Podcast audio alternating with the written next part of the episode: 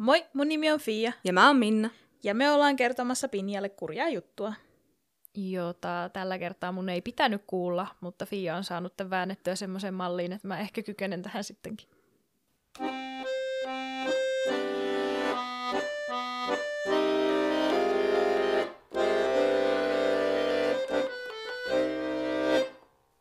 Oikein hyvää Halloweenia!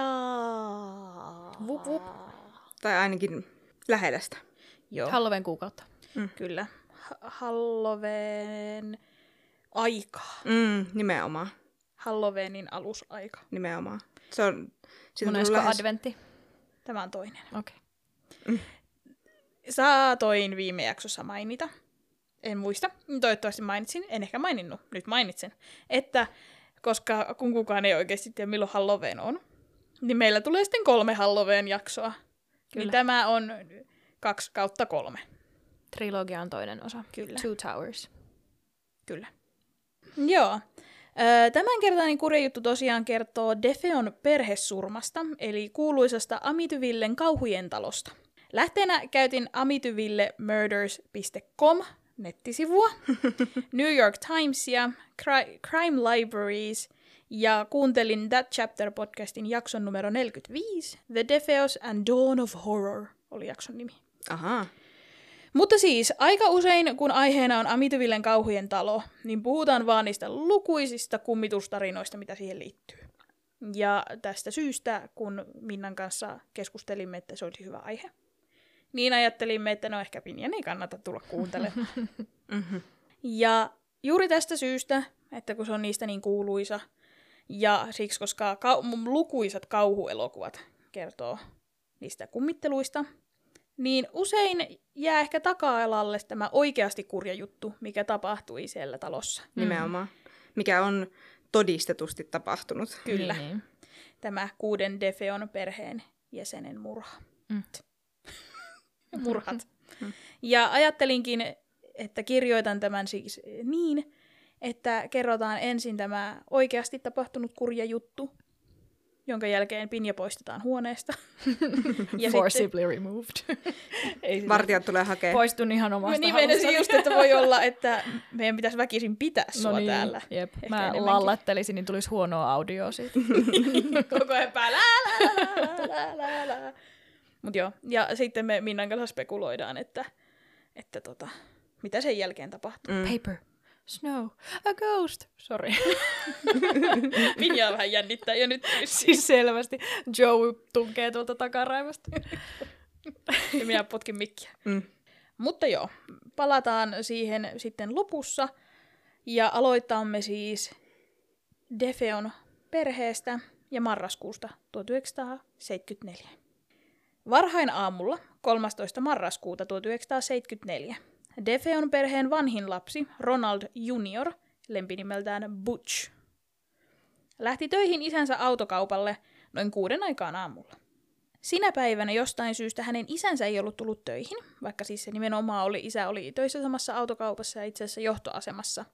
Ja muutkin työntekijät tätä ihmetteli ja totta kai kysyivät myös Butchilta, että missä Ronald Defeo vanhempi oli, sillä tämä 23-vuotias poika asui edelleen kotona. Joten hänen luulisi tietävän, että miksi iskä ei tullut töihin. Mm. No, tietämättä asiasta mitään, hän yritti sitten soittaa kotiin, mutta kukaan ei vastannut. Hän ei asiasta sen enempää huolestunut. Ehkä, ehkä se oli normaalia, että isä jätti välillä tulematta. Johtohahmothan tollasia, että mm. ne saa mennä tulla, miten ne haluaa Niin. ulos. Ha, ainakin kuvittelevat niin. Niin, nimenomaan. Niin hän sitten ajatteli, että no jos iskä ei ole kerran töissä, niin en mäkään ole, joten hän sitten otti loppupäivän vapaata ja lähti viettämään aikaa kavereiden kanssa. Hän yritti pitkin päivää soitella kotiin niin sisaruksilleen kuin kotipuhelimeenkin. Tai siis varmaan ko- 70-luvulla oli vain se kotipuhelin, mutta hän siis yritti tavoittaa perheenjäseniään, kunnes sitten illalla palasi kotiin joskus iltapäivästä, kun ei ollut saanut ketään kiinni. Mm-hmm. Noin kuuden pintaan alkuillasta Butch juoksi kotinsa lähellä olleeseen baariin huutaen apua. Hän kertoi siellä oleville asiakkaille, että joku oli ampunut hänen perheensä ja pyysi heitä tulemaan hänen mukaansa. Ja täällä Defeon kotitalolla odottikin näitä järkyttyneitä baarinkävijöitä todella järkyttävä näky. Siis miksi hakee jotain randoja jostain baarista? Miksei pyydä baarimikkoa soittamaan poliisille. No, me, mä tuun tarkemmin siihen, mutta hän siis myös pyysi tätä. Aivan. Mut hän, se, että hän pyysi takia... niin kuin apua ja hän ei halua mennä yksin sinne. Ja Niin, voisiko niin. tulla joku mun mukaan, että siellä on tapahtunut jotain kamalaa.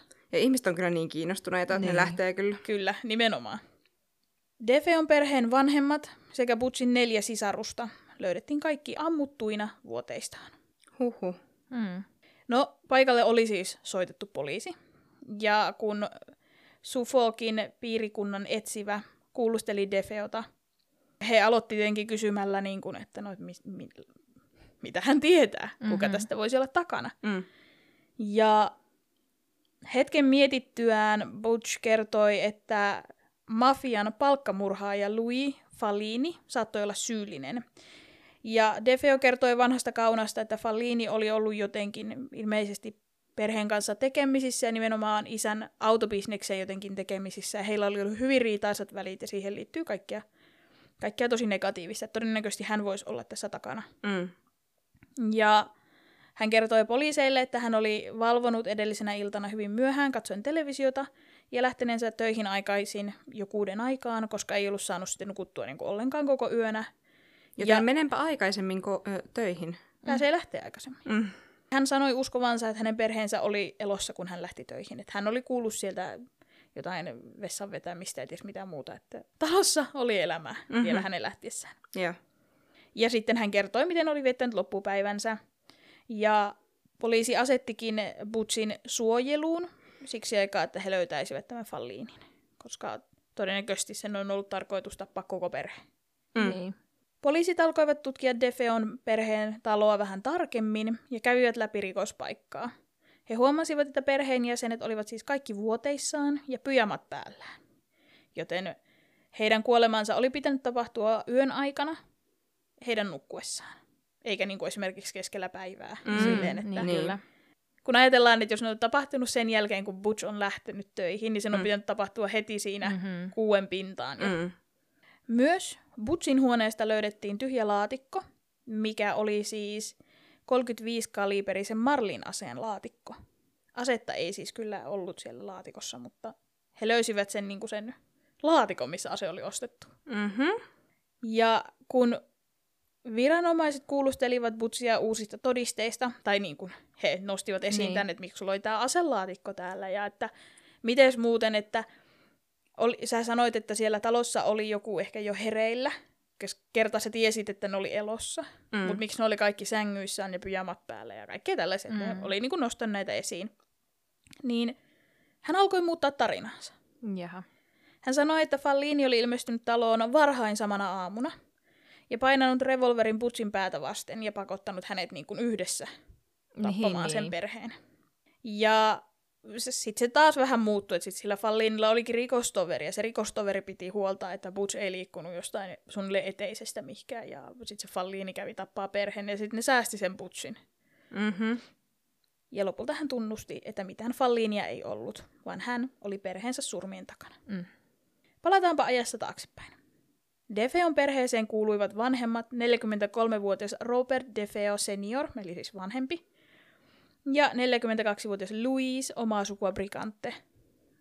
Ja heillä oli viisi lasta, 23-vuotias Ronald Junior, eli Butch, ja 18-vuotias Dawn, 13-vuotias Allison, 12-vuotias Mark ja 9-vuotias John Matthew. Ja he asuivat Long Islandilla New Yorkissa, Amityville nimisellä varakkaalla esikaupunkialueella. 112 Ocean Avenue oli suuri Dutch Colonial-tyyppinen talo. Ja Dutch Colonial-talo on siis tällainen harjakattonen, missä on oikein kaarevat räystäät, semmoinen todella Euroopasta vaikutteita saanut hieno arkkitehtityyppi, mitä paljon Amerikassa ehkä näkee. Mm. Talossa oli kolme asuttavaa kerrosta, viisi makuuhuonetta. Siellä oli tämmöinen katettu terassi, eli sunroom. Ja sitten siellä oli vielä niin kuin tämmöisen olkkarin ja keittiön lisäksi niin tällaiset hienommat niin kuin formal living and dining room. Eli se oli niin kuin valtava se talo. Mm-hmm.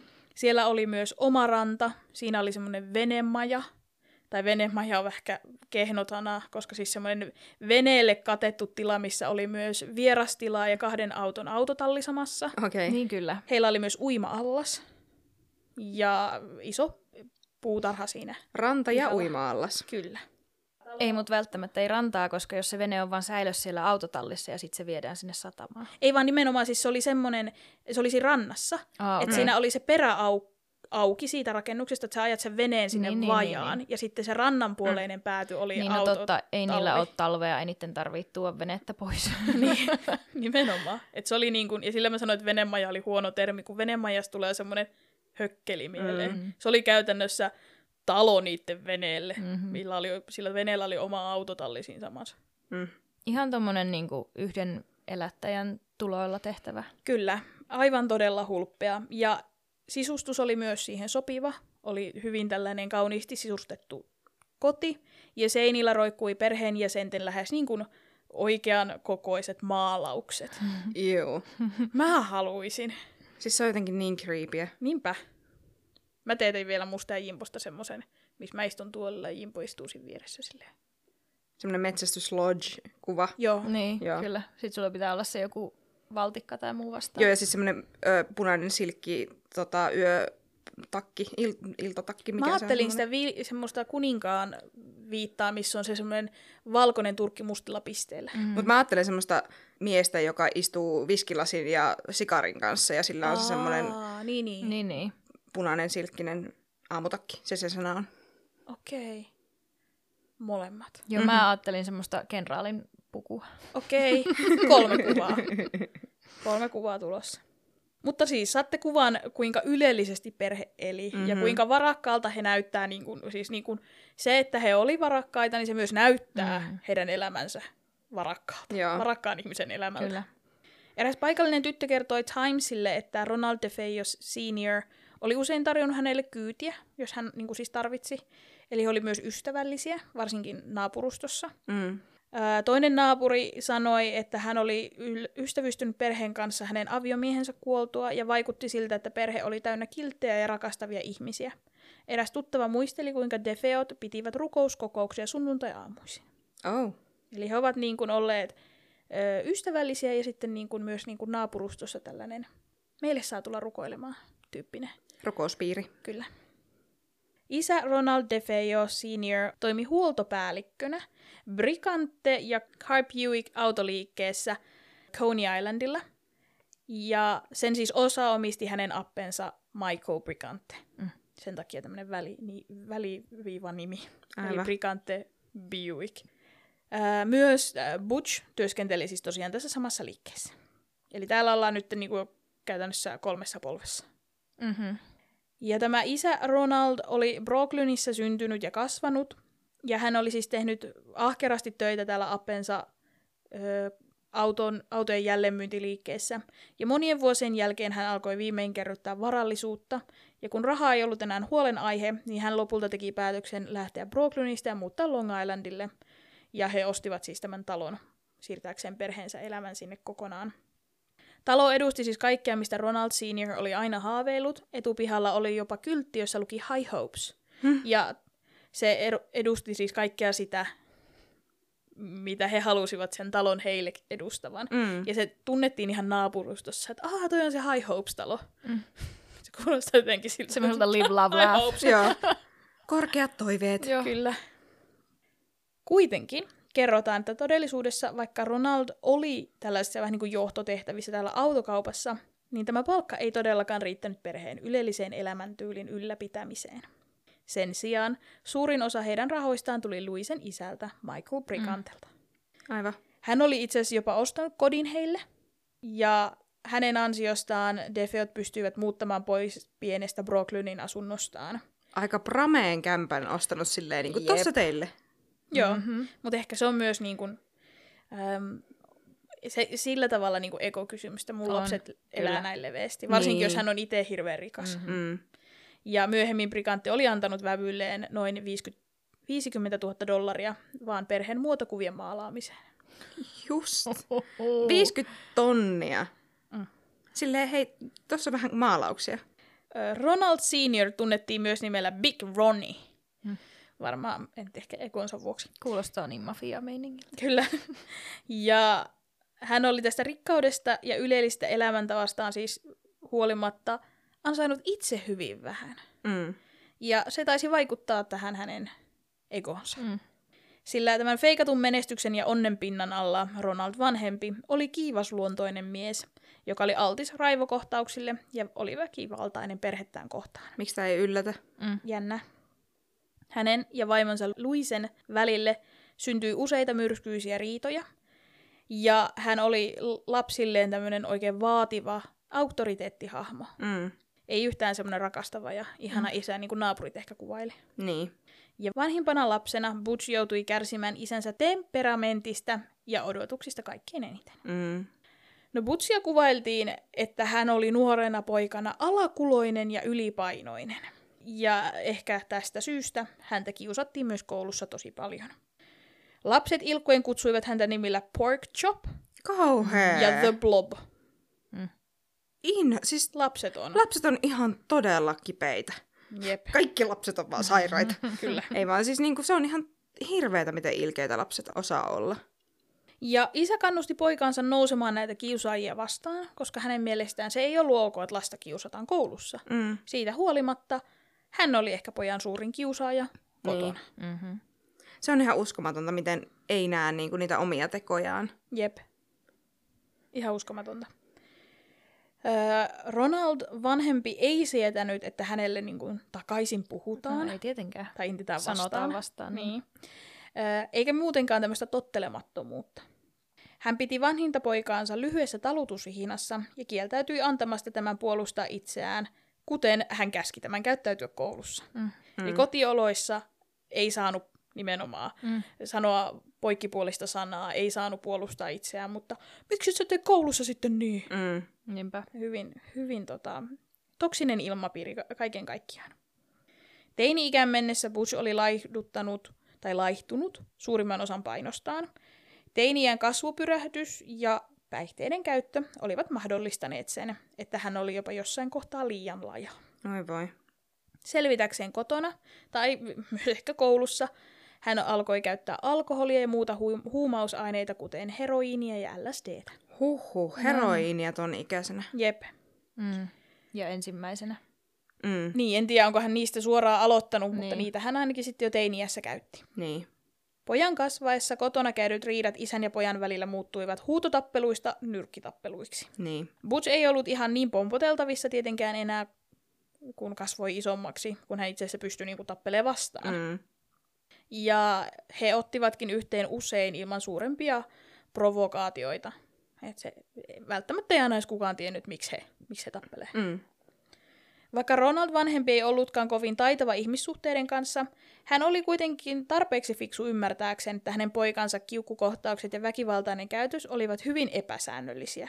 Ja ehkä hän myös pelkäsi, että hän ei kohta enää pärjää Niin. Niinpä. tappelussa.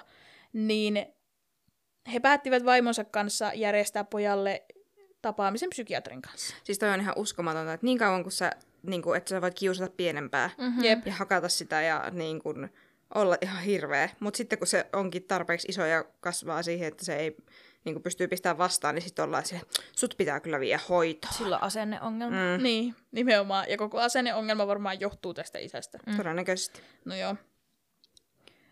Mutta tämä oli aivan turhaa, Mm-hmm. tämä hoidon hakeminen, sillä Butch suhtautui terapeuttiinsa hyvin passiivis-aggressiivisesti ja torjui kaikki yritykset ja ajatukset siitä, että hän tarvitsisi apua. Aivan.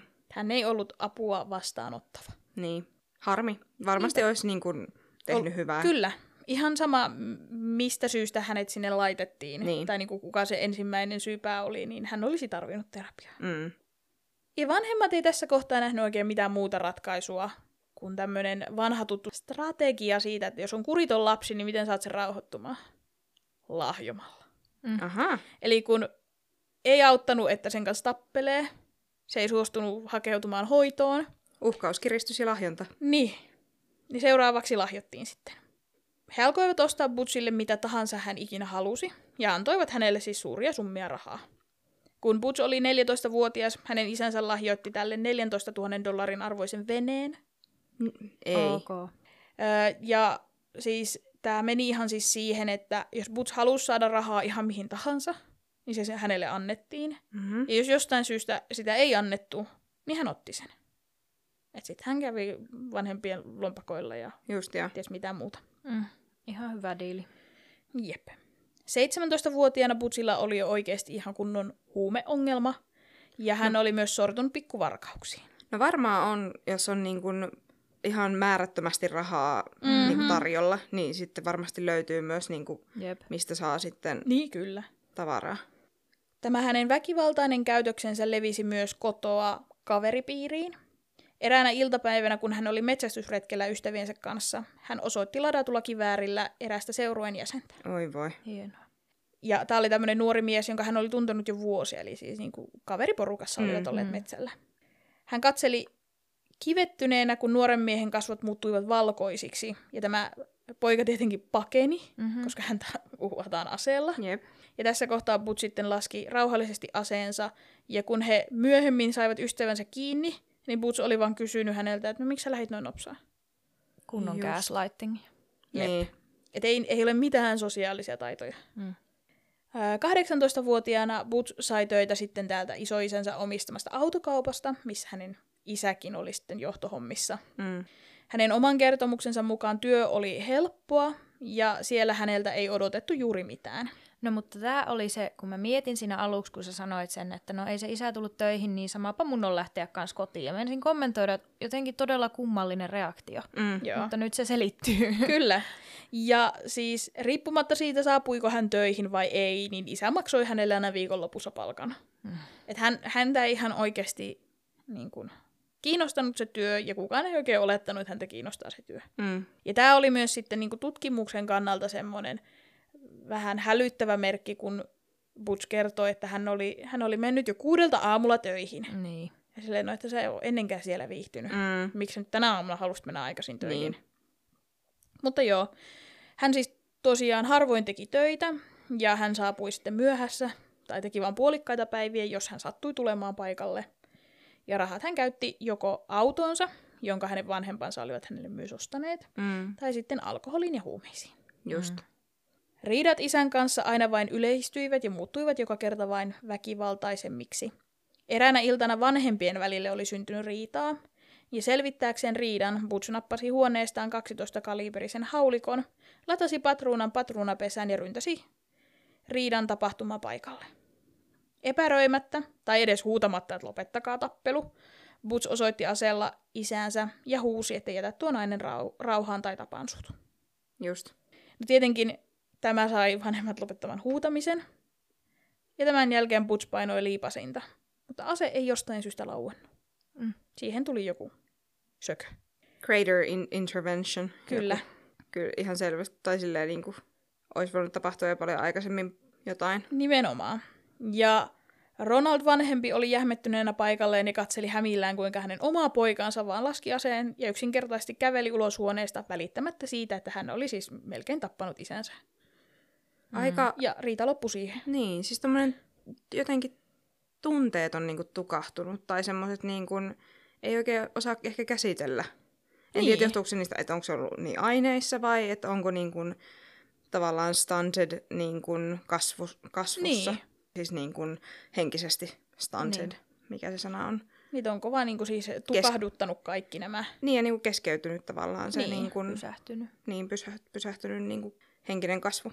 Mm. Mm. Niin. Paha sanoa. En tiedä ollenkaan, että oliko hän tässä mitenkään minkään aineen, aineen alaisena. Mm, Mutta hyvin mahdollisesti. Mutta myös niin kun, ehkä semmoinen molempien kombo niin. on hyvin mahdollinen.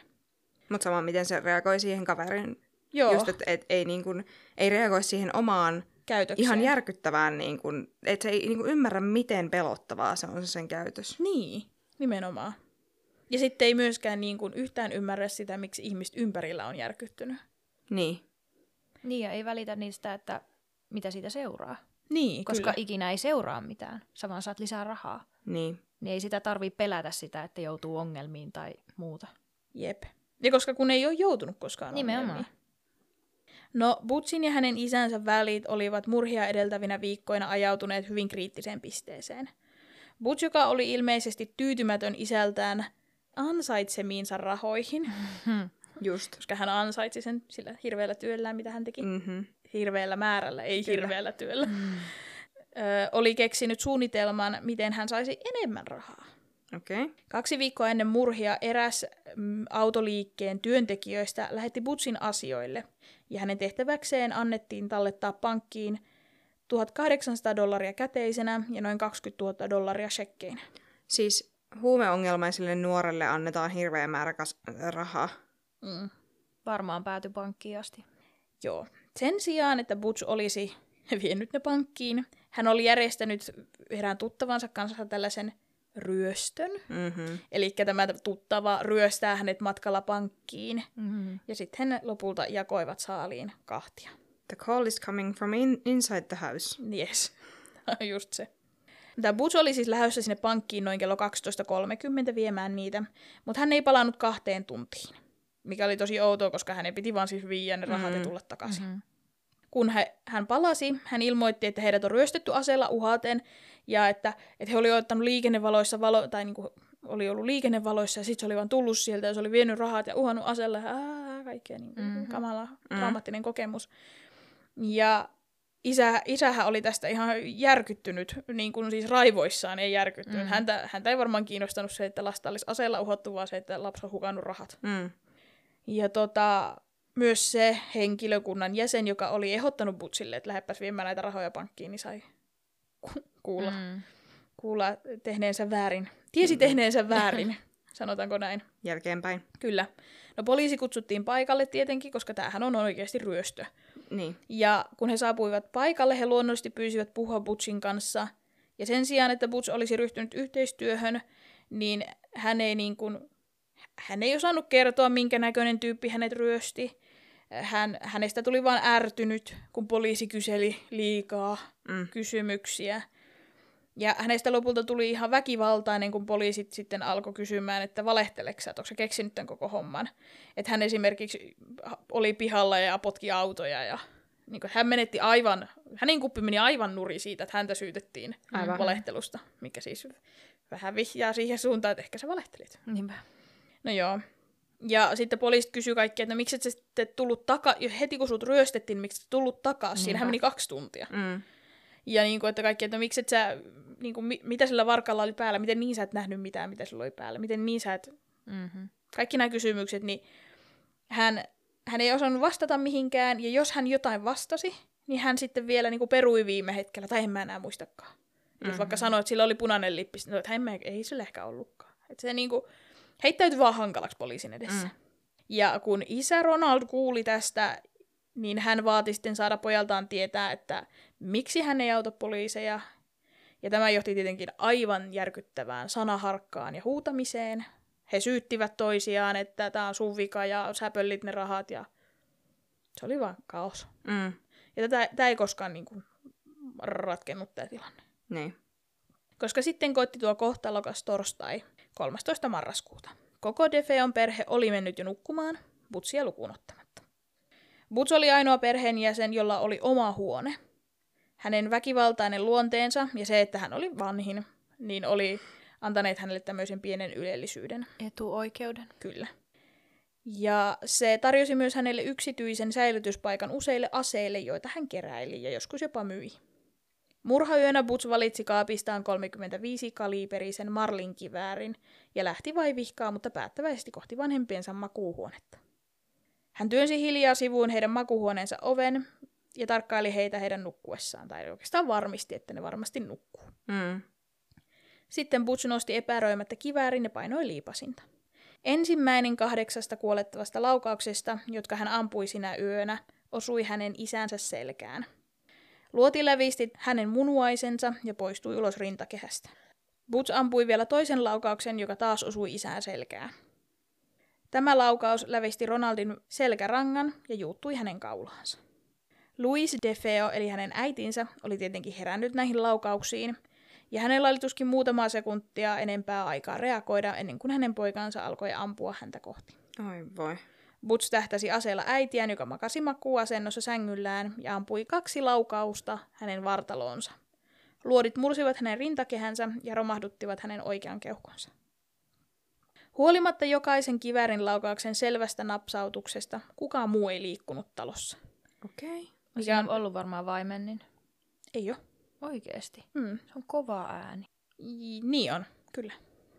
Siihen, no, tuun varmaan puhumaan tästä tuon lopussa enemmän, mutta on epäil, tai siis hän itse väittää, että hän olisi huumannut perheenjäsenensä jossain Aivan. kohtaa, mutta siitä ei ole mitään todisteita. Mm. Niin tutkijat epäilee, että se on, ne on oikeasti ollut vaan niin peloissaan, että ne on päättänyt pysyä sängyissään ne lapset. Mm. Että se on todennäköisesti se syy. Niin. Joo, koska sä et voi olla heräämättä, se on Niin. sen verran kova ääni. Jep. Hänen kaksi nuorta veljään, John ja Mark, olivat Butchin seuraavat uhrit. Hän astui poikien yhteisen makuuhuoneeseen ja seisoi poikien sänkyjen välissä. Hän ampui yhden laukauksen kumpaankin poikaan, kun nämä olivat vielä unessa. Tosin sitä mm-hmm. nyt on vaikea todistaa, mutta he olivat siis peittojen alla makasivat. Mm. Joten oletetaan heidän olleen unessa. Mut mutta niinku, miksi? niin, ei mitään, mitään järkeä. Ja lähteen mukaan laukaukset eivät taaskaan herättäneet Defeon perheen ainoita jäljellä olevia jäseniä, ja Butch hiipikin seuraavaksi siskoensa Dawnin ja Allisonin yhteiseen makuuhuoneeseen. Mutta niin kuin jo sanoin, niin, niin kuin tutkijatkin epäilee, niin todennäköisesti he eivät ole vain liikkuneet huoneestaan ja ovat olleet hiljaa. Mm. Kun Butch astui huoneeseen, Allison liikahti ja katsoi ylös juuri ennen kuin Butch laski kiväärin hänen kasvoilleen ja painoi liipasinta. Hän tähtäsi aseensa myös Dawnin päähän suoraan kasvoihin. Ihan kauheata. Jep. Kello oli hieman yli kolme aamuyöllä. Butch oli alle vartin kuluessa tappanut kylmäverisesti ja julmasti kaikki perheenjäsenensä. Defejojen koira Shaggy oli sidottuna venevajan luona ja haukkui rajusti reaktiona talosta kantautuneisiin ääniin. Sen haukkuminen ei kuitenkaan häirinnyt Butchia tippaakaan. Tietoisena siitä, että hän oli nyt suorittanut tehtävänsä, jonka oli itselleen asettanut, hän käänsi nyt huomionsa vain siivoamiseen ja alibin luomiseen. Butch kävi rauhallisesti suihkussa, ajoi partansa, pukeutui farkkuihinsa ja työkenkiinsä. Sitten hän keräsi kaikki veriset vaatteensa ja kiväärin ja kääri ne tyynyliinaan ja lähti autolleen. Hän heitti todistusaineiston autoon ja lähti matkaan aamuyön tunteina ennen auringon nousua. Hän ajoi lähiöstä Brooklyniin ja hävitti tyynyliinan ja sen sisällön heittämällä ne sadevesiviemäriin. Sitten hän palasi Long Islandille ja ilmoittautui töihin autoliikkeeseen noin kello kuusi aamulla. Ja tosiaan Butch ei jäänyt töihin pitkäksi aikaa. Hän soitti kotiin useaan otteeseen ja kun isä ei tullut paikalle, hän käyttäytyi kuin hänellä olisi tylsää eikä mitään tekemistä ja kun iskä ei tullut töihin, niin mäkin lähden. Joten hän puolen päivän aikoihin lähti sitten tyttöystävälleen Sherille. Se on vaan niin älytöntä. Jep, Niin kuin minkä takia piti koko perhe? ei mitään järkeä. Mm. Ja sillä ei olekaan siis siihen mitään selitystä. Mm. Matkalla tänne tyttöystävän luokse Butch näki ystävänsä Bobin, ja hän pysähtyi tämän kanssa juttelemaan ennen kuin jatkoi matkaa Sherin kotiin, jonne hän saapui sitten kello 13.30. Sherry oli 19-vuotias, tämmöinen suosittu tarjoilija yhdestä niistä monista baareista, missä Butch aina ystäviensä kanssa veti iltaa, ja sitä kautta he olivat tavanneetkin. Berillä Butch mainitsi sivumennen, että hän oli yrittänyt soittaa kotiin, mutta kukaan ei vastaa, että olipa jännä, että kun kaikki autotkin oli siellä ajotiellä, kun hän oli sitten tavallaan kotiinsa ohi ajanut niin kuin töistä Sherille. Niin mm-hmm. koti Mhm. oli tavallaan matkan varrella. Et jännä, että, että autot on pihassa, mutta kukaan ei vastaa. Mm. Ja osoitukseksi huolestaan hän soitti vielä Sherin asunnosta uudestaan. Tulos oli sama, kukaan ei vastannut. Mm. Butch käyttäytyi hämmentyneenä, mutta vähän välinpitämättömänä ja päätti viedä Sherin itse, itse asiassa shoppailemaan iltapäivän ajaksi. Ostoskeskuksesta he ajoivat sitten Butchin kaverin Bobin kotiin, ja Ronald kertoi Bobille saman raportin, jonka hän oli antanut Sherille, että hänen perheensä näytti olevan kotona, mutta kukaan ei vastaa puhelimeen. Hän oli sanonut, siellä on jotain meneillään. Autot on kaikki ajotiellä, enkä pääse vieläkään taloon. Soitin ko- taloon kahdesti, eikä kukaan vastannut. Mm-hmm. Mutta siis miksei se pääsisi sinne taloon? Et en tiedä, mistä hän tämän päätteli, niin. Koska mä en löytänyt lähteestä, että hän olisi käynyt kotona siinä välissä. Mm. Mm. Et en, en sitten tiedä, että meinasko se, että mistä se tietää, että ovet on lukossa. Mm. miksi ne ovet olisi lukossa? Niin. En mä tiedä. Näin hän oli sanonut. Niin. Mutta hän oli myös poliisitkin sitten takertunut, Mm. että, niin kun, että et sä käynyt siellä, mistä sä tiedät, että ovet on lukossa. Niinpä. Ja miksi ne ovet on lukossa, jos sun porukat on siellä. Mm-hmm. No joo. Kuitenkin Butch vaihtoi äkkiä puheenaihetta ja kysyi, oliko Bobby itse asiassa menossa ulos myöhemmin tänään, että jos hän lähtee jonnekin baariin, niin hän voisi lähteä mukaan. Ja Bobby itse asiassa kertoi, että hän oli ajatellut, että hän ottaa päiväunet ja menee sitten tämmöiseen paikalliseen baariin, joka oli nimeltään Henry's. No, Butch vietti loppupäivän ystäviensä luona, joi, käytti huumeita. Lopulta hän saapui Henrysiin kuuden jälkeen, jossa hän tapasi Bobin. Mm. No, jälleen kerran Butch kertoi olevan huolissaan siitä, ettei kukaan vastaa kotona. Ja sitten hän sanoi, minun on mentävä kotiin ja rikottava ikkuna, että pääsen sisään. Mm-hmm. Jälleen kerran, miksi et sä käytä ovea? Niin. Mutta en tiedä. No, Bobby oli todennut, että, että jos sun täytyy tehdä niin, niin mene. niin kuin, että mm. en mä pidättele sua täällä. Ja Ronald sitten poistui, tai Butch poistui siis baarista tälle löytöretkelleen vain palatakseen muutaman minuuttiin kuluttua baariin huutaen, että Bob, auta, minun vanhempani ovat ammuttu. Just. Ja sitten he, öö, kun tietenkin hän tulee huutaen sinne, niin mm. osa asiakkaista sitten kääntyy ja kysyy, mikä hätänä. Baarimikko soittaa apua. Mm. Ja osa sivullisista lähtee jopa Butchin ja Bobin mukaan takaisin talolle tarkistamaan, että onko täällä oikeasti käynyt näin. Mm. Osa ehkä huolesta ja osa ihan vaan niin kuin nimenomaan mielenkiinnosta, että onko muka näin käynyt. Ja tässä kohtaa murhista oli kulunut noin 15 tuntia. Mm. Vain hetki sen jälkeen, kun Bobby oli saapunut talolle mukana, hän oli mennyt etuovesta sisään ja rynnännyt yläkerran makuuhuoneisiin. Siellä makasivat Ronaldin ja hänen vaimonsa Louisen ruumiit. Hän palasi takaisin ulos ja löysi Butsin, joka oli aivan sekaisin näennäisestä surusta ja tyrmistyksestä. Eräs baarin asiakas oli löytänyt puhelimen keittiöstä ja soitti poliisille myös niin kuin talosta käsin. Mm. Tästä löytyi jopa litteroitu keskustelu hätäoperaattorin kanssa, ja tämä Amityvillen alue oli niin rauhallinen, että siellä puhelimen päässä ei meinattu ymmärtää, että mitä oli tapahtunut. Mm. Se oli ihan aha, mielenkiintoinen lukea, kun so- soittaa silleen, että hei, että täällä on tämmöinen ampuminen tapahtunut. Niin se on suunnilleen se operaattori sille, tää? Mm. Ampuminen? Mm. Onko johonkin sattunut? Sitten silleen, täällä on kuolleita. Missä? Mm. Sitten se, sit ne, kun, sit ne niinku käy semmoista keskustelua niinku ees sun taas sun siitä osoitteesta, kun eihän tämä baarityöntekijä tiedä sitä osoitetta, tai siis baarista tullut ihminen Niin. ei tiedä sitä osoitetta, se on vaan mennyt random taloon. Niin. Ei se tiedä sitä perhettä. Niin sitten kun se on silleen, no ei minä tiedä, no miksi tiedä soittaa, no kun mä oon täällä talossa. Mm. Se oli jotenkin todella, niin kuin se kertoo siitä, kuinka hämillään kaikki on tästä tilanteesta. Niin. Niin. Rikas, rauhallinen alue. Jep. Mm. Mutta siis mä vaan en jotenkin pääse yli siitä, että mikä pointti sulla on tappaa se sun tulonlähde? Mistä sä sit saat rahaa? Että siis jos ajatellaan näinkin suoraviivaisesti, Mm. että et sä nyt ainakaan sitä tapaa, joka sua syöttää, se käsi, joka sinua syöttää. Mutta Niin. sit sä saat perinnön. Mm. Sitten sä saat henkivakuutusrahat. Mm. Sitten sä saat sen talo itsellesi. Mm. Mutta ne rahat loppuu aika äkkiä tuota vauhtia.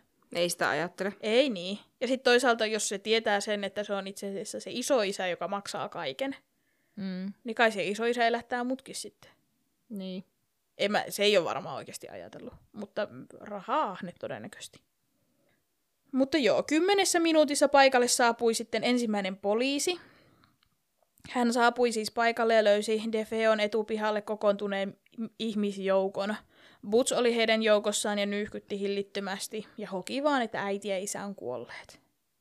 Poliisit meni taloon ja tarkastivat makuuhuoneita, josta ruumiit makasivat. Huomattuaan tilanteen vakavuuden he soittivat lisää tutkijoita ja poliiseja paikalle. Kaiken aikaa Butch istui nyt keittiössä ja itki. Poliisi soitti sitten tietenkin sieltä, koska ei ole kännyköitä. Mm-hmm. Niin he soittaa sitten sieltä talosta niin lisää apua. Ja he kertoo, että he on löytänyt neljän ihmisen ruumiit. Että tarvitaan lisää, lisää tutkijoita ja lisää apua. Mm. Ja Butch keskeytti sitten tämän konstaapelin puhelun sanomalla, että hänellä on muuten vielä kaksi iskoakin.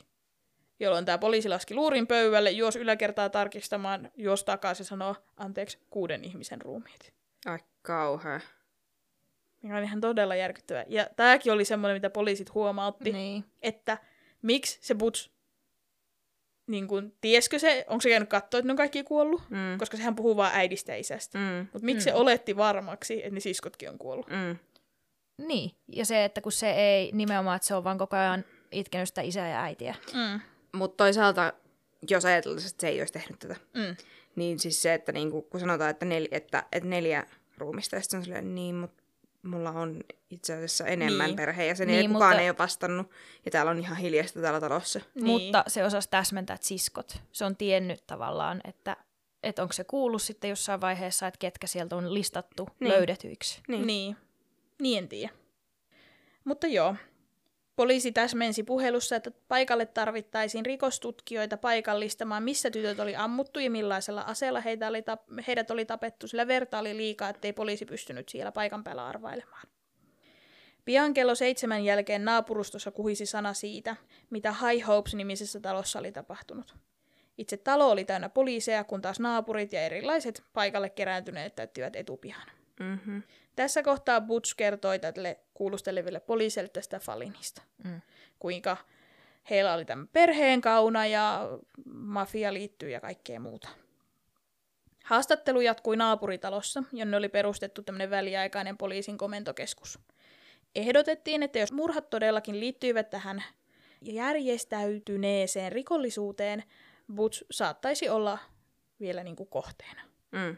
Ja kannattaa hänet ehkä viedä suojeltavaksi muualle, joten he jatkoivat sitten Butsin poli- kuulusteluita poliisilaitoksella, koska siellä olisi turvallisempaa kuin täällä Amityville naapurustossa. Siellä Butch antoi poliisille myös kirjallisen lausuntonsa. Siinä hän väitti olleensa edellisenä iltana kotona ja valvoneensa kello kahteen asti katsomassa televisiota Castle Keep-elokuvaa. Tai semmoinen elokuva tuli telkkarista siis, kuin Castle Keep. Mm-hmm. Ja kello neljältä aamulla hän kertoi kävelevänsä yläkerran kylpyhuoneen ohi ja että hänen veljensä pyörätuoli oli vielä oven edessä. Markin sängyn vieressä oli myös kainulasauvoja ja hänellä oli tämä pyörätuoli, koska hän oli saanut aika pahan jalkapallovamman. Ja Okei. siksi hän niinku tarvitsi sitä, että hän ei niinku normaalisti käyttänyt pyörätuolia. Oliko se football? Öö, joo, kyllä. Se, niin, amerikkalaisia jalkapalloja. Niin, hyvä, mm. kiitos. Amerikkalaisen jalkapallon kanssa oli temunnut Mm. mm. ja oli tullut joku vamma, mikä johti siihen, että hänellä oli siis kainalosauvat ja pyörätuoli nyt. Mm. Ja Butch väitti myös kuuleensa tuolloin neljän aikaa aamuyöllä vielä, että kuinka joku oli käynyt vessassa ja siellä oli liikettä siellä talossa. Mm. Pystyykö ne tarkistaa, että telkkarista oli todella tullut semmoinen ohjelma? On ne varmaan sen Mm. tarkistanut. Koska hän ei pystynyt nukahtamaan uudelleen, hän päätti lähteä sitten aikaisin töihin. Mm. Hän kuvaili loppupäivänsä kulkun, kulkeneen siten, että hän lähti aikaisin töistä, näki Sherin ja näki Bobin ja meni Henriesin ja näin. Tämä minkä kerroinkin. Hän sanoi, että kun hän lopulta palasi kotiin katsomaan perhettään, hän oli mennyt talon keittiön ikkunasta sisään ja mennyt yläkertaan, josta löysi vanhempiensa ruumiit. Löydettyään ruumiit, hän riensi alakertaan ja takaisin Henrys baariin ja sitten keräsi nämä ihmiset ja hälytti poliisin ja niin edespäin. Kun Butch oli antanut allekirjoitetun lausuntonsa, etsivät jatkoivat hänen kuulustelua niin kuin perheestä ja kaikesta niin kuin, kyselivät niin kuin, että lisätietoja Mm. yleisesti. Ja tästä Louise Fallinista, että miten hän liittyy tähän. Butch kertoi, että Fallini oli siis asunut heidän luonaan jonkin aikaa ja tuona aikana hän oli auttanut Butchia ja hänen isänsä kaivamaan kellariin piilopaikan, jossa Ronald vanhempi säilytti kätkössä niin käteistä. Mm. Ilmeisesti jotenkin varmaan jotain rahanpesua, että se oli vähän pimeätä se raha, kun se piti piilottaa, Mhm. mm-hmm. en tiedä. Ja heidän riitansa Fallinin kanssa oli alkanut siitä, jossa Fallini arvosteli jotakin Butsin autoliikkeessä tehnyttä työtä, jotain mitä Butch oli tehnyt väärin siellä. Ja sitten myös Butch tunnusti käyttäneensä heroinia joskus, kokeilleensa joskus. Mm. Ja sitten tämä Fallini oli jotenkin liittynyt sitten vielä siihenkin Mm. ja näin. Ja sitten oli mennyt välit ja kaikkia muuta. Öm, Butch myös kertoi poliiseille, että hänen isänsä oli yrittänyt, yrittänyt tehdä tämmöistä vakuutuspetosta, koska Butch oli alun perin tuhonnut isänsä veneen, joten isä oli sytyttänyt veneen tuleen ja ollut silleen, että, että joku on vahingossa sytyttänyt mun veneen tuleen, antakaa vakuutusrahat. Okei. Okay. Mutta miksei siihen ole riittänyt se, että se on vaan sillä ajanut sen rikki johonkin. Ehkä se ei korvannut tämmöistä omaa vastuuta. Mm. osuutta, että kun sä oot itse sen rikkonut. Se on vähän, jos sä heität puhelimen lattialle, niin vakuutus ei välttämättä korvaa, mutta Mm. en mä keksinyt enää muuta vaihtoa esimerkkiä tähän. Niin. mutta joo, jostain syystä se vakuutus ei korvannut ilmeisesti, kun ehkä vahinko, luonnonkatastrofi, tulipalon. Mm. En tiedä. Mutta että tämmöistä shadyä bisnestä oli isäkin tehnyt, niin sitten varmaan isällä on vihamiehiä ja tämä Fallini liittyy siihen. Mm-hmm. Noin kolmelta yöllä etsivät lopettivat kuulustelunsa ja Butch vietiin sitten nukkumaan siellä poliisilaitoksella hän sai sitten nukkua siellä, että hän on niin kuin turvassa. Ja tässä kohtaa poliisit piti häntä hyvin yhteistyökykyisenä todistajana, eikä heillä ollut mitään syytä epäillä putsia vielä tässä kohtaa. Niin. Koska tämä Fallini oli tiedettävästi pelottava epäilyttävä mies. Niin, että Ja- se oli kuitenkin oikea ihminen. Joo, kyllä. Joo. Täysin oli tämmöinen. Tiedettiin hänen liitoksensa mafiaan ja sitten on tämmöinen italialaisniminen perhe, jolla on shadyä auto- ja vakuutusbisnestä ollut, niin miksipä ei. Mm. No, mutta tilanne muuttui kuitenkin pian, kun tutkijat jatkoivat fyysisten todisteiden tutkimista sekä rikospaikalla että poliisin laboratoriossa. Ratkaiseva löytö tehtiin noin kello 2.30 yöllä. Ihana, että ne on tehnyt yötä päivää tätä. Niin, Mhm. aika on tärkeä, tai siis ei saa kulua liian nopeasti. Jep, Tai siis miten mä nyt sen Ei saa kulua liikaa Ei hukata aikaa. aikaa. aikaa. kyllä. Öö, kun etsivä oli, etsivät olivat viimeistä kertaa tutkimassa perheen makuuhuoneita. He olivat tässä kohtaa tutkineet siis kaikkien näiden uhrien huoneet hyvin perusteellisesti, mutta sitten ne päätti, että pitääpäs vielä vilkaista tänne Butsin huoneeseen ja löysi sen aselaatikon. Mm-hmm. Eräs näistä tutkijoista päätti, että no hän ottaa sen laatikon talteen, vaikka siellä ei edes ollut asetta, mutta hän varulta ottaa sen talteen. Ja tässä kohtaa ei edes tiedetty, että mitä asetta murhissa on käytetty. Niin aivan. Ja kun heille sitten selvisi, että aseena, aseena on ollut tämmöinen Marlin kivääri, joka oli 35 kaliberinen, niin ne pisti yksi yhteen, että no hei, se oli se tyhjä laatikko, mikä me löydettiin Butsin makuuhuoneesta. Mm. Mm-hmm. Kaiken muun se on kuitenkin heittänyt pois, paitsi tuon. Niin, sen aseenkin hävitti jopa. Niin. Ja myöhemmissä kuulusteluissa he saivat selville, että Butch oli tämmöinen aseiden keräilijä, jopa ehkä asefanaatikko. Ja se, että hän oli ollut lavastamassa tätä rahojen ja shekkien ryöstöä isänsä bisneksestä. Eli hänelläkään ei ollut ihan puhtaat jauhot pussissa. Lyhyessä ajassa tapausta tutkivat etsivät alkoivat vakavasti harkita mahdollisuutta, että Butch oli huijannut heitä ja että Mm. hän itse saattoi olla pää, niin kuin päätekijä näissä murhissa. Tai että hän ainakin tiesi murhista paljon enemmän, mitä hän oli tähän mennessä kertonut. Myös Fallinilla oli ajalle vedenpitävä alibi. Hän oli ihan täysin toisaalla, että hän ei niin kuin, mitenkään olisi voinut olla Amityvillessä tuona yönä. Olisi se voinut laittaa jonkun, jos nyt olisi näin, niin laittaa Niin. jonkun tekemään puolestaan. Niin kyllä. Uudet poliisit laitettiin kuulustelemaan Butchia tässä kohtaa ja keskityttiin hänen olinpaikkaansa kahden viimeisen päivän aikana, varsinkin siis murhien ajalle. Ja he nostivat esiin sen, että Butch oli myöntänyt olleensa yöllä hereillä ja perheensä kanssa, ja että perhe oli todennäköisesti tapettu yöllä. Mm. Että Niin. mit, mitä sä tämän tavallaan selität. Ja kun tämä Butsin painostaminen jatkui, niin hän luopui tästä aiemmasta versiostaan, kuinka hän ei mukaan olisi ollut paikalla ja Fallini on todennäköisesti tullut, niin nyt hän kertoi, että kyllä hän itse asiassa oli paikalla ja Fallini oli tehnyt sen. Mm-hmm. Mhm. Sitten se vaihtui tähän se sen story. Epätoivoisempana kuin koskaan Butch jatkoi valehtelemista, vaikka hänen valheensa saattoivat hänet vain entistä enemmän keskelle murhia. Nyt hän kertoi kuulustelijoille, että to- tosiaan tämä Fallini herätti hänet ja painoi revolverin hänen päätään vasten ja käski hänet olemaan hänen seuranaan, kun hän tappoi perheen. Just. Ja poliisit antoi Putsin jatkaa vaan puhumista, ja lopulta Puts sotki itsensä asiaan, kuvaillessaan, miten hän keräsi niitä hylsyjä sitten sieltä Mm. rikospaikalta.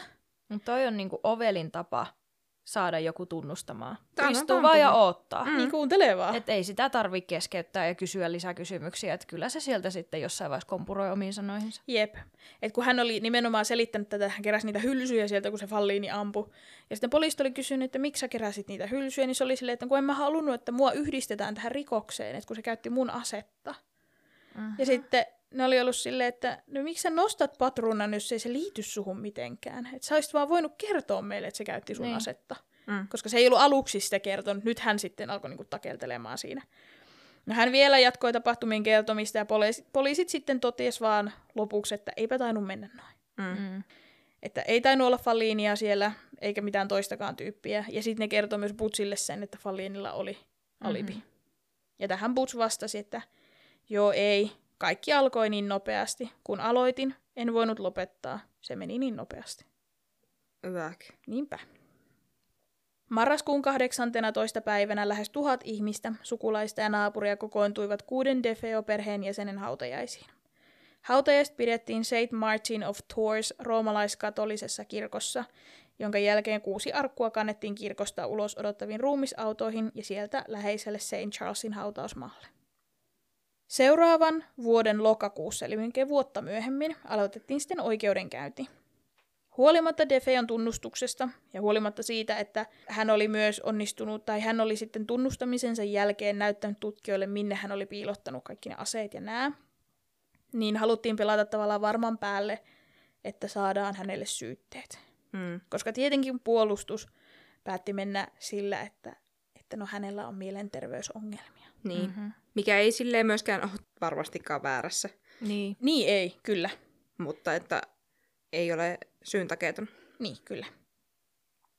Syyttäjä Sullivan oli kuitenkin kerännyt kaikki todisteet, joiden mukaan Defeo saisi syytteet harkitusta perheensä surmaamisesta. Kysymys Defeon mielentilasta murhien tekohetkellä oli tosiaan raskauttavin todiste, joko hänen tuomitsemiseensa tai vapauttamiseensa. Jo ennen oikeudenkäyntiä Defeon asianajaja oli yrittänyt saada koko juttua hylätyksi, sillä Butsilla ei ollut asianajajaa läsnä tunnustaessa. Mutta siis hänelle oli tarjottu sitä Aivan. moneen kertaan. Ja hän oli joka kerta sanonut, että ei hän tarvi asia, ei, hänen ta- ei hän tarvi, kun ei hän ole tehnyt mitään. Mm. Ja sitten hän jatkoi sitä Falliin-historiaa. Ja aina kun hänelle oli sitten tullut uudet tutki- uusi kuulustelu, niin hänelle oli taas luettu hänen oikeudet. Ja hän oli ollut silleen, että ei hän tarvi asianajajaa, Mm. ei hän ole tehnyt mitään. Niinpä. Joten hän oli siis itse kieltäytynyt siitä täysin. Joo. Lisäksi tämä asianajaja tai puolustusasianajaja väitti, että tämä tunnustus oli saatu pakkokeinoin poliisin fyysisen väkivallan tuloksena. Mutta kumpikaan näistä väitteistä ei kestänyt tarkastelua, koska näin mm. ei ole ollut käynyt, tai ei ainakaan ole todistetusti käynyt. Niin. Joten sitten puolustus päätti vedota siihen, että hän, hän oli oikeudellisesti mielensairas tapahtumahetkellä, että hän ei tosiaan tiennyt, mitä teki. Aivan.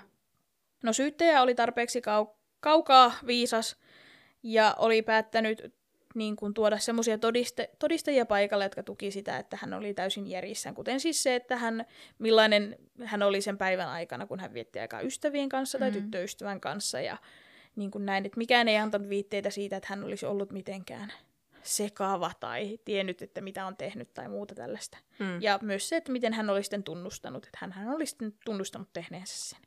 Niin. Eikä ollut vaikka silleen, että mä en tiedä mitä mä tein, Mm. vaan hän oli sanonut, että mä tein sen sitten lopulta. Tämä puolustusasianajaja käytti tosi ihmeellisiä niin kuin, keinoja todistaakseen valamiehistölle, että Defeo oli tosi sekopäinen. Hän muun muassa näytti ö, kuvia näistä surmatuista vanhemmista Defeolle oikeudenkäynnin aikana, ja äidin kohdalla Butch sanoi, että ei tiedä kuka tuo nainen on, en ole eläessänikään nähnyt tuota naista. Jaha. Ja sitten kun tämä puolustusasianajaja näytti kuvaa isästä, ja varsinkin sitä isän ruumiista, ja kysyi, että Butch, tapoitko, tapoitko sinä isäsi, niin Butch vastasi, että tapoinko minä hänet? Minä tapoin heidät kaikki. Kyllä, tapoin heidät itse puolustukseksi. Just. Se on ollut tämmönen show vaan. Kyllä, siis nimenomaan sitä. Mm. Ja Butch oli jatkanut selittämällä, että hän, hän ei olisi tappanut hänen perhettään, jos ei, jos ei häntä, jollei hän olisi tuntenut sitä, että hänen perhe aikoo tappaa hänet. Mm-hmm. Ja tähän ei tietenkään ole mitään todisteita. Niin. Ja siis ne oli kaikki nukkumassa. Kukaan niistä ei ole yrittänyt hyökätä sen kimppuun. Jep. Mut Se on varmaan just se asianajaja sanonut silleen, että nyt sun pitää vaan selittää tämmöistä. Ja... Siis todennäköisesti, koska tämähän oli ihan siis tämmöinen niin kuin, se on nimenomaan show. Mm. Että se kysyi sellaisia kysymyksiä, että vaikka tunnetko sinä tämän naisen? Ja sitten se on silleen, en ole koskaan nähnyt tätä naista, se on sun äiti. Mm. Mm-hmm. Ja sä itse sanoit, että mä, nämä tapoin mun vanhemmat. Joten ootte sä nyt sitten nähnyt sen. No, mutta se yrittää sitä niin kuin Siis siis kyllä, kyllä. pleitä. Niin. Näinpä. Mutta että semmoinen ihan ihmeellinen show. No, syyttäjä tietenkin pilkkasi ihan suoraan Butsin kyvyttömyyttä muistaa, että miksi, et, et, niinku, että just tämä, että miten et voi muistaa omaa äitiäsi ja miten epäjohdonmukainen tämä Butsin todistajalausunto oli kuitenkin verraten siihen, että mitä hän oli puhunut poliisille sinä yönä ja näin eli ko- koitti vaan horjuttaa tätä koko tapausta. Ja tämä sai siis Butsin suuttumaan niin paljon, että hän uhkasi tappaa tämän syyttäjän. Just. No, hyvä. Hän sanoi siis, että, että, että luuletko, että, että mä olen mukaan järjissä, niin jos mulla olisi mitään järkeä päässä, niin mä tappaisin sut. Mm. Aha. Mikä on siis, Kannattaa. ei kannata. Okei, okay. Pinja, älä sano mä tommosia. Se Ei vaan. helpottaa, kun tuomarin eessä rupeaa uhkailemaan. Niin, se on varmaan ehkä semmoinen paikka, että ei kannata. No, puolustus oli palkannut myös tämmöisen psykiatrisen lääkärin, joka tietenkin luennoi ö, psykoosista, dissosiaatiosta ja kaikesta siitä, mit, mitkä aiheuttaa semmoisen, että ihmisen harkintakyky ei ole kohillaan. Näitä tämmöisiä mielen, haluaisin sanoa oikkuja, mutta ne, ne sellaiset mielensairaudet, mitkä voisi mahdollistaa tämmöisen tapahtuman. Mm. Ja sitten tietenkin syyttäjä sai myös tämänkin lääkärin kiivastumaan, koska tämä lääkäri väitti, että se, että koska tämä Butsa oli yrittänyt hävittää todistusaineistoa, hän oli myös myöntänyt sen. Hän Mm. oli myös näyttänyt, mihin hän hävitti ne kiväärin ja nää. Että se ei olisi harkittu teko. Mm. Ja sitten kun tämä syyttäjä kysyi siltä, että eikö tämä ole sun mielestä harkittava teko, että ihminen näkee vaivaa piilottaa poliisilta jotain, Mm. Niin. niin se oli vaan ollut se lääkäri, että ei, psykoosissa tekee myös harkittuja tekoja. Aha. Ja sitten se oli silleen, että niin, eli eikö tämä murha ole silloin harkittu teko? Niin. Että eikö toi, jos sä väität, että psykoosissa voi tehdä harkittujakin tekoja, Mm. ja sitten sä väittää, että murha ei ole harkittu, koska psykoosi, Niin. Niinpä. niin sitten se suuttu se lääkärikin. Tämä on vaan tämä syyttäjä saanut kaikki vaan suuttumaan siinä todistaja-aitiossa. Kai sitä turhautuu, kun Niin. ei menekään asiat niin kuin Suuttuu, toivoo. kun meni oma, tota, tai siis, että todistetaan olevansa väärässä. Kyllä. Tai puhuneen itsensä pussi. Jep. Mutta valamiehistö äänesti ensimmäisen kerran tuloksella 10 ja 2. Eli kaksi jäsentä ei ollut ihan varma siitä mielentilasta murheen tekohetkellä. Mutta kun he uudelleen kävi läpi pöytäkirjoja ja kaikkea muuta, ja näitä tapaukseen liittyviä todisteita, niin he olivat sitten lopulta yksimielisiä Joo. hänen syyllisyydestään. Ja perjantaina 21. marraskuuta 1975 Ronald DeFeo Jr. todettiin syylliseksi kuuteen tappoon. Ja kaksi viikkoa myöhemmin hänet tuomittiin 25 vuodesta elinkautiseen vankeusrangaistukseen kaikkiin kuuden syytekohdan perusteella. Ja hän istui vangittuna New Yorkin osavaltion vankeinhoitolaitoksessa. No, tapaukseen liittyy silti lukuisia kysymysmerkkejä, kuten se, että miksi ne ei herännyt. Miksi ne ei paennut? Kivääri pitää tosiaan tosi kovaa ääntä, niin kuin tuossa puhuttiin. Ja jossain kuulustelussa Butch väitti huumanneensa perheensä edellisen illan illallisella, mutta tähän ei ole mitään todisteita. Et niin kuin, ei ole löytynyt siis mitään huumausaineita niistä ruumiista, Mm. ei sieltä paikalta, ja Butch ei ole itsekään osannut kertoa, että millä se olisi ne huumannut. Että se vaan sanoi, että ne on huumattu. Niin. Myös on kyseenalaistettu sitä niin motiivia tälle. On siis selvää, että Putsilla ja hänen isällään ei ollut hyvät välit. Mm. Mutta miksi hän haluaisi tappaa koko perheensä? Niin. Hän oli ilmeisesti sisarustensa kanssa jopa läheinen. Mm. Jossain poliisikuulusteluissa hän oli kysynyt kuitenkin, että miten hän voi nostaa vakuutusrahoja No. omaisena, joten ilmeisesti kaikilla oli henkivakuutus ja ehkä raha oli sittenkin motiivi. Niin. En tiedä. Tuomionsa jälkeen hän antoi useita erilaisia tarinoita, tarina vaihtui siis jatkuvasti. Jossain tarinassa hän kertoi, että isän tappoi, isä tappoi äidin, ja Defeo kosti tämän tappamalla isän, ja sitten hän ajatteli, että hänen täytyy tappaa hänen sisaruksetkin. En tiedä miksi. Joissain tarinoissa hänen siskonsa Dawn on päätekijä. Mhm. Ja Jaa. D- Dawn oli tappanut isän, ja sitten äiti oli surrut tätä ja tappanut itsensä ja loput lapset. Mitä ihmettä? Mutta jostain syystä ei putsia. Et niinku, Ai. tässä on joka kerta se, että no miksi sä oot sit elossa. Hän on tarinoinut. Kyllä. Vuonna 1990 DeFeo jätti 440 hakemusta, jossa hän vaati tuomionsa kumoamista. Ja esityksensä tueksi DeFeo väitti, että Dawn ja tuntematon hyökkääjä, joka pakeni talosta ennen kuin DeFeo ehti nähdä häntä, tappoivat nämä vanhemmat, ja Dawn tappoi sitten sisaruksensa ja lopulta itsensä.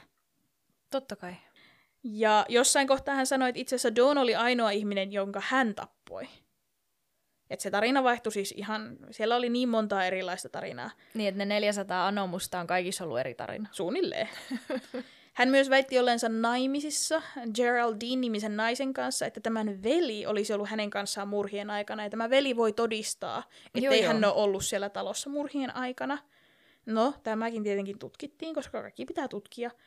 Veliä ei ole olemassa, ja tämä nainen oli naimisissa ihan jonkun toisen ihmisen kanssa murhien aikana.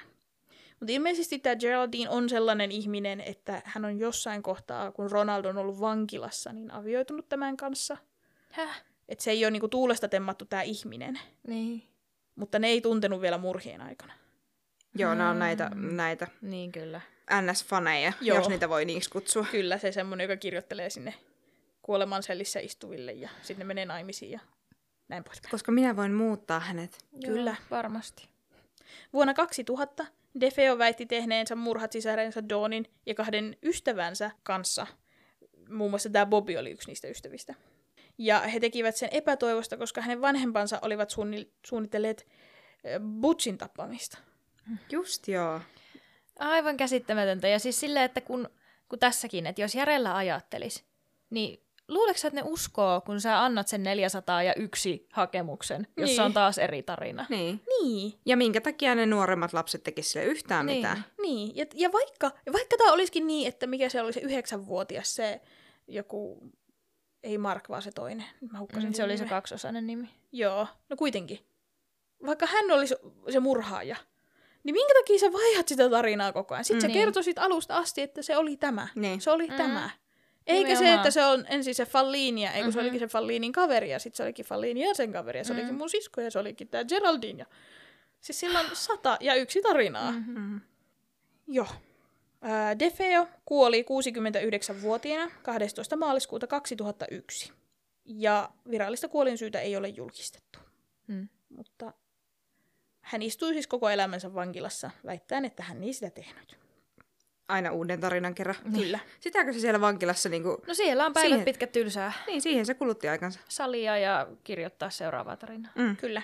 Ja tähän päättyy siis pinjallinen kurja juttu. Kyllä, Hei hei. hyvästi. Ja nyt kun Pinja on poistunut ja sulkenut korvansa, niin puhutaanpa sitten kummittelusta. Mä juoksen äkkiä karkuun. Ja nyt, kun Pinja on poistunut ja sulkenut korvansa, niin puhutaanpa sitten Amityvillen kummittelusta. Mm. Mitä sä Minna tiedät Amityvillen kummittelusta? No, tiedän aika paljon. Mm. Että tota niin, tai silleen, että talo vaihtoi omistajaa ja omistajien mukana tarinoita. Aika, aika, aika hyvin tiivistetty. Eikö? Tota, Tämä oli tosi mielenkiintoinen, että koska kun tutkin tätä Defeon perhesurmaa, niin aika moni lähde oli silleen, että Amityvillessä oli tämmöinen ja tämmöinen kummitus, ja aa, niin joo, siellä muuten kuoli kuusi ihmistä, mutta joo, sit se kummitus. Mm. Mm-hmm. Niin sitten kun mä viimein löysin ne lähteet, mistä mä löysin tämän murhan, niin eilen illalla sitten kun mä aloin etsimään, että no, Amityville, kummitukset, niin mä en sitten oikein löytänytkään mitään. Sitten oli kaikkialla vaan uudestaan. Mun olisi varmaan pitänyt ottaa ne lähteet talteen silloin.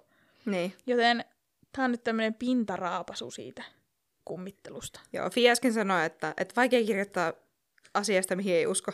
niin, kyllä. Koska vaikka kummitukset on mun mielestä tosi mielenkiintoisia, ja mä rakastan kummitustarinoita, niin tää Amityville on ilmeisesti aika lailla debunkattu, Jep. että se ei ole oikeasti kummitellut.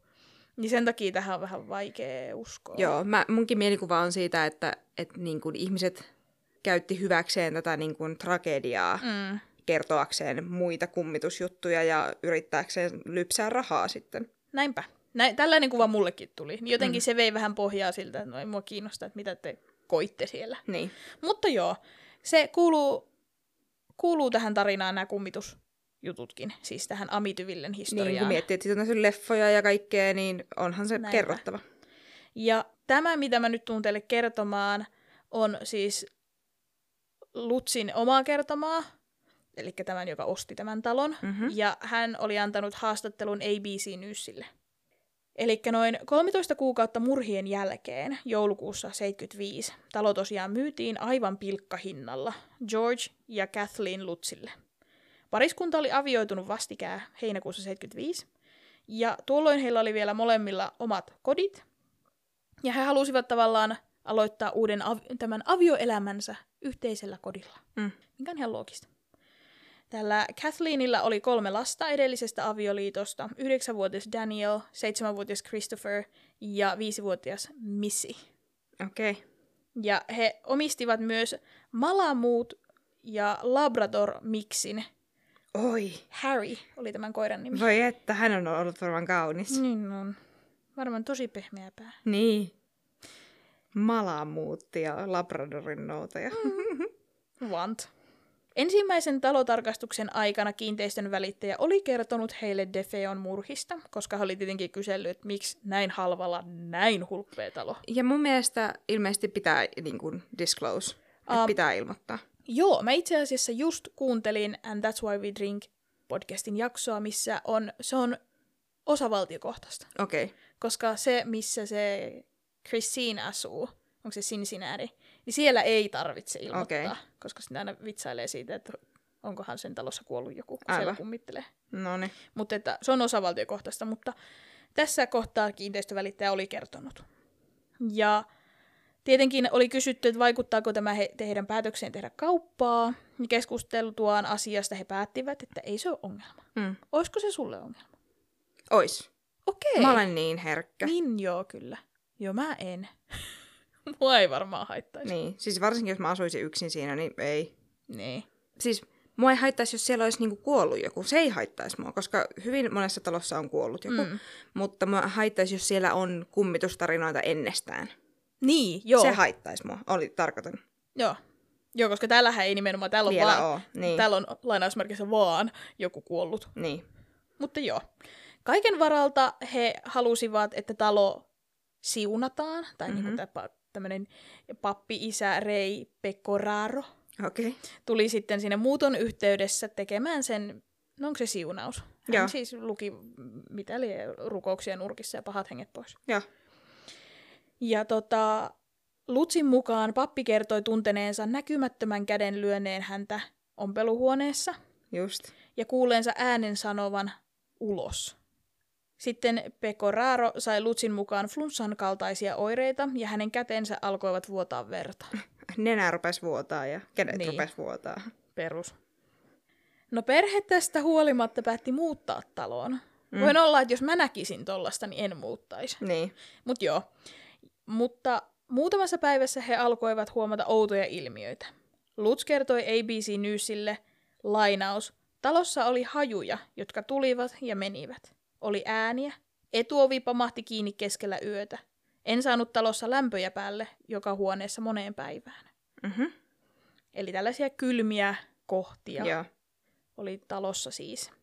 Lutz kertoi perheen pitäneen takkaa päällä yötä päivää turhaan, kun he yrittivät pitää sitä taloa lämpimänä. Ja he löysivät aamulla herätessään matolta outoja hyytelömäisiä pisaroita. Okei. Okay. Lutzin mukaan hänen vaimonsa muuttui toisinaan fyysisesti vanhaksi naiseksi, jolla oli 90-vuotiaan kasvot, hiukset ja ryppyjä. Mitä? Mutta siis, että se nainen muutti siis fyysisesti ulkonäköä. Koska... Koska, Miehen silmissä. niin, koska okay. pahat henget ja hyytelömäinen vahamatolla. Jep. Mitä? En mä tiedä. Hän väitti myös heränneensä salaperäisesti kello 3.15 lähes joka yö. Mhm. Ja tämä on siis se, Witching hour. Kyllä, ja myös sama aika, jolloin Defeon murhien uskotaan tapahtunut. Aivan. Mm-hmm. Just joo. Eräänä yönä hän sanoi kuulensa lastensa sänkyjen paiskautuvan ylös ja alas lattialla. Aha.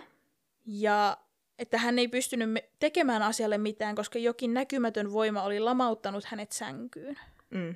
Niin, että siellä olisi joku räyhän henki. Niin, kyllä. Myöhemmin samana yönä hän oli nähnyt, herännyt uudelleen ja nähnyt vaimonsa niin kuin leijuvan tai niin kuin levitoivan Joo. siinä sängyn päällä. Just. No, seuraavana aamuna, noin 28 päivää muuton jälkeen, Lutsin perhe pakeni talosta. Aha. No siis kyllä mäkin pakenisin. Niin, kyllä. Että niin kun, jos, jos tuommoista tapahtuisi, niin olisin lähtenyt vähän aikaisemmin. Jo mä en kanssa olisi odottanut ehkä kuukautta. Mulla olisi riittänyt se yksi päivä. Niin. Ja he jättivät siis vaatteet kaappeihin, ruoan jääkaappiin, että he vaan niin otti ja lähti. Mm. Mitään omaisuutta mukaan ottamatta. Jos perhe ei olisi lähtenyt pois, Lutz uskoo, että jotain kauheaa olisi tapahtunut, ja hän kertoi haastattelussa, että hän vaan yrittää olla ajattelematta sitä, mm. mitä kaikkea pahaa olisi voinut tapahtua. Just, joo. No tuona aikana, kun Lutzin perhe asui ö, 112 Ocean Avenuella, Steven Kaplan, tämmöinen itseoikeutettu vampirologi Okei. Okay. ja aaveiden metsästäjä kutsuttiin tutkimaan taloa. Kaplan ja Lutz riitautuivat jossain kohtaa, en tiedä miksi. Ilmeisesti sen jälkeen, kun Kaplan oli sanonut paljastavansa kaikki havaitut petokset. Niin, aivan. Kyllä. Ja Kaplan myös kirjoitti vaimonsa Roxannen kanssa aiheesta hyvin kriittisen kirjan nimeltä Amityville Horror Conspiracy. Ja kirja julkaistiin vuonna 1995 siis. Just. No Kaplanin lisäksi taloa tai sen kummituksia, mitä liemiksi niitä kutsutaan, tutkii kuuluisa paranormaali etsivä pariskunta Ed ja Lorraine Warren. Kyllä. Ja hekin tulivat paikalle, koska Lutsien mukaan talossa kummitteli väkivaltainen demoninen läsnäolo, Niin just. joka oli niin voimakas, etteivät he enää uskalla asua siellä. Mm. Ja että mahdollisesti Ronald DeFeo olisi ollut tämän demonin riivaama, Aha. ja siksi hän suoritti tämän kamalan perhesurman. Siis toi on niin raivostuttavaa, kun oikeutetaan, mun mielestä on niin kuin, mm. että oikeutetaan sitä ihan järkyttävää tragediaa ja siis paha, niin kuin ihan järkyttävää tekoa sillä, että no sen on täytyy, täytynyt olla riivattu. Joo, se Et on vähän ei. kuin sanoisit, että se oli humalassa. Joo, ei, Entäs sitten? niin, No ei vaan. Mutta siis myöskin toi, että koska varsinkin kun aika moni ihminen ei edes usko tämmöisiin niin. riivauksiin, Mm. niin Ja niin kuin mun mielestä se jotenkin vähättelee sitä niin kuin kauheutta siis kyllä, ja niin kuin tekee siitä, siitä jotenkin siitä murhaajasta niin kuin sitten, uhrin. niin, joka on mun mielestä niin väärin. Niin on. Ö, 6. päivä maaliskuuta 76 taloa siis tuli tutkimaan Ed ja Lorraine Warren, jotka ovat siis tämmöinen kuuluisa paranormaali tutkijapariskunta, myös itseään demonologeiksi kutsuva aviopari. Ja he on olleet mukana varmaan jokaisessa amerikkalaisessa kummitustarinassa. Mm-hmm, kyllä. Ja tota, Jos jossain kolkuttelee minkäännäköinen, Casper the Ghost. niin, ja siis niin kuin, talo elää jotenkin vähän erilainen, niin siellä on. Niin, lämpölaajen, jos kuulet talossasi lämpölaajenemista ja Mm. sanot sen ääneen, niin sitten On Eddie ja Lorraine siellä. Niin, rauha heidän sieluilleen. Toivottavasti ei ole, koska sitten ne olisi kummituksia paikalla. Juu. Mutta joo. Jännä sinänsä, että he tulivat tutkimaan tätä taloa tällaisen televisioaseman kuvausryhmän kanssa. Niin, Se on musta aina vähän shady. Ai vähän. Ja sitten siellä oli myös tämmöinen toimittaja Michael Linder heidän kanssaan tekemässä tutkimusta. Just joo. Ja tutkimuksen aikana talosta otettiin sarjaksi infrapuna-aikakuvia. Okei. Okay. Eli varmaan tämmöistä niin kuin, ei ihan suoraan salamavalokuvia, mutta vähän erilaisia valokuvia. Mm. Ja tota, yhdessä kuvista väitetään olleen tämä demonipoika. Mhm. Ja sillä oli tämmöiset hehkuvat silmät, ja se seisoo siellä portaakon juurella. Joo.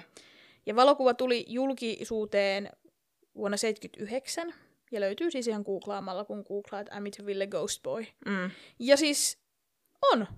Se on lapsi. Lapsi portaikossa kuva. Ihan Niin siis selkeästi. Jep. Ja niin kun on, on varmasti silleen, niin kun, jos, jos tuollaisen kuvan tyhjässä talossa ottaisin, niin pelkäisin. Kyllä, pelottais. Kyllä. Mutta se, että mä en ole ihan varma, että uskoinko mä siihen, että onko se kummitus vai onko ne ottanut jonkun lapsen sinne kuvattavaksi. Niin. Koska se on ihan siis lapsi. Että jos ihmiset haluaa sen vilkaista, eikä sitä ole nähnyt.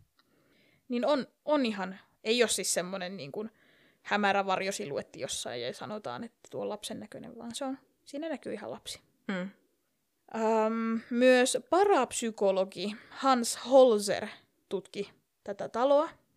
Ja Varenit ja Holzer ovat esittäneet, että talossa siis asuu sen historian vuoksi pahantahtoisia henkiä. Jännä sinänsä, että Varenien vierailu talossa poiki heille aika monta elokuvadiiliä. Mm-hmm. Amityvillestä oli tehty siis Wikipedian mukaan niin varmaan lähemmäksi 20 elokuvaa. Jep. Ja sitten tämä koko Conjuring Sarja. sarja. Mm. Se on melkein oma tämmöinen, vähän niin kuin Marvel University, niin, Niin. on tämä Conjuring, ja niissä Warrenit on aika isossa roolissa, Tai siis pääroolissa. kyllä. Tai no ei, ei ehkä pääroolissa, mutta, Mm. mm. mutta niin kuin kaikki liittyy varreneiden tarinoihin. Kyllä, ovat olleet sekä taustajoukoissa, että heitä näytellään siinä. Mm. siinä niissä elokuvissa. Ja Lorraine Warren kertoi The Express Times sanomalehden reporterille, että Amityvillen kauhu ei ole huijaus, vaikka Kaplanin kirja niin väittää. Mm. Ja niin kuin mainitsin, raportoitu kummituskokemus on pohjana vuonna 1977 julkaistulle kirjalle The Amityville Horror, mistä on siis tehty nämä elokuvat. Kirjailija Benjamin Radfordin mukaan tarina, ja tässä tulee lainaus, kumottiin silminnäkijöiden tutkimusten ja oikeuslääketieteellisten todisteiden avulla. Ja. Vuonna 1979 myös asianajaja William Weber, mikä oli siis sekä äh, Robert DeFeo Juniorin puolustusasianajaja, Mm-hmm. että näiden Lutsien asianajaja sitten Ahaa. asuntokaupoissa, niin kertoi, että kauhutarinat on ehkä keksitty monien viinipullojen äärellä. Joo, just joo. Mutta uskoo ken tahtoo. No niinpä. En, en halua sitä heiltä viedä pois. Ja pelottavia on tarinat. Ei siinä. Kyllä. Mutta siinä oli muuten kertainen kurja juttu. Ei ollut, et löytänyt muita, että sit, sit, niin kuin, kun eikö se on sitten vaihtanut kuitenkin käsiä sitä talo? Kyllä, sehän sitten myytiin useampaan kertaan. Ja sen verran oli yksi kommentoinut, että he asusin kymmenen vuotta eikä mitään tapahtunut. Niin, niin. Että sitten, sitten tietenkin nämä, jotka asiaan enempi uskovat, niin epäilevät, että sitten tämä demoni on niin kuin, mikä se on niin kuin lätsännyt, siis niin kuin takertunut sitten tähän Lutsin perheeseen ja lähtenyt heidän mukanaan. Ai vai. Mutta tota, Heitä kaduttiin, että he osti huonon semmoisen talon, mitä he ei ole halunnut ja ei ollut varaa. Ja sitten Niin niin mä- piti keksiä joku tarina ja näin mä vähän käsitin, että heillä ei ollut ihan hirveästi rahaa, ja tämä talo oli oikeasti tosi edullinen. Ja mut iso mutta, talo Mutta ni- ylläpito, nimenomaan. kyllä, oli sitten se, mikä olikin ehkä kalliimpi. Ja sitten tajuttiin, että ei meillä ole, lämmitys maksaa tosi paljon, talo on kylmä vaikka uuni on päällä. Niin. Näin mä, näin mä veikkaan sitten, ja koska... Ja siis en halua tietenkään niinku kenenkään kokemusta vähätellä, Mm, mutta se vaan, että kun sillä tehdään rahaa, niin, niin silloin, silloin mulla niinku vähän rupeaa hämmentämään, että, että mistä tässä on itse asiassa kyse. näinpä. Et en todellakaan vähättele kenenkään niin kuin, omia tuntemuksia tai kokemuksia asioista, mutta se, että, että jos sillä yritetään päästä pälkähästä tai jostain, niin sitten sit se, että jos siinä on joku muukin lehmä ojassa, niin Niin, nimenomaan. Että tavallaan, ja niin kuin tuossa alussa sanoin, että vaikka näihin uskokkaan, nämä on musta niin mielenkiintoisia. Kyllä, joten musta on aivan ihana lukea näitä ja kuunnella näitä, mutta sitten samaan aikaan mun on hirveän vaikea tehdä näistä jaksoja samalla tavalla, kun tekee niin kuin, raportoiduista kurjista jutuista, Niin. kun on vähän semmoinen, hmm, mä en tiedä uskonko mä ihan kaikkea. niin, On vähän niin kuin sana sanaa vastaan, niinpä. kun ei ole mitään todisteita. Kiitos, että kuuntelit tämänkin kurjan jutun ja meidäthän löytää tosiaan Instagramista at kurjajuttu ja sähköpostia voi myös lähettää osoitteeseen kurjajuttupod at gmail.com. Ensi kertaan!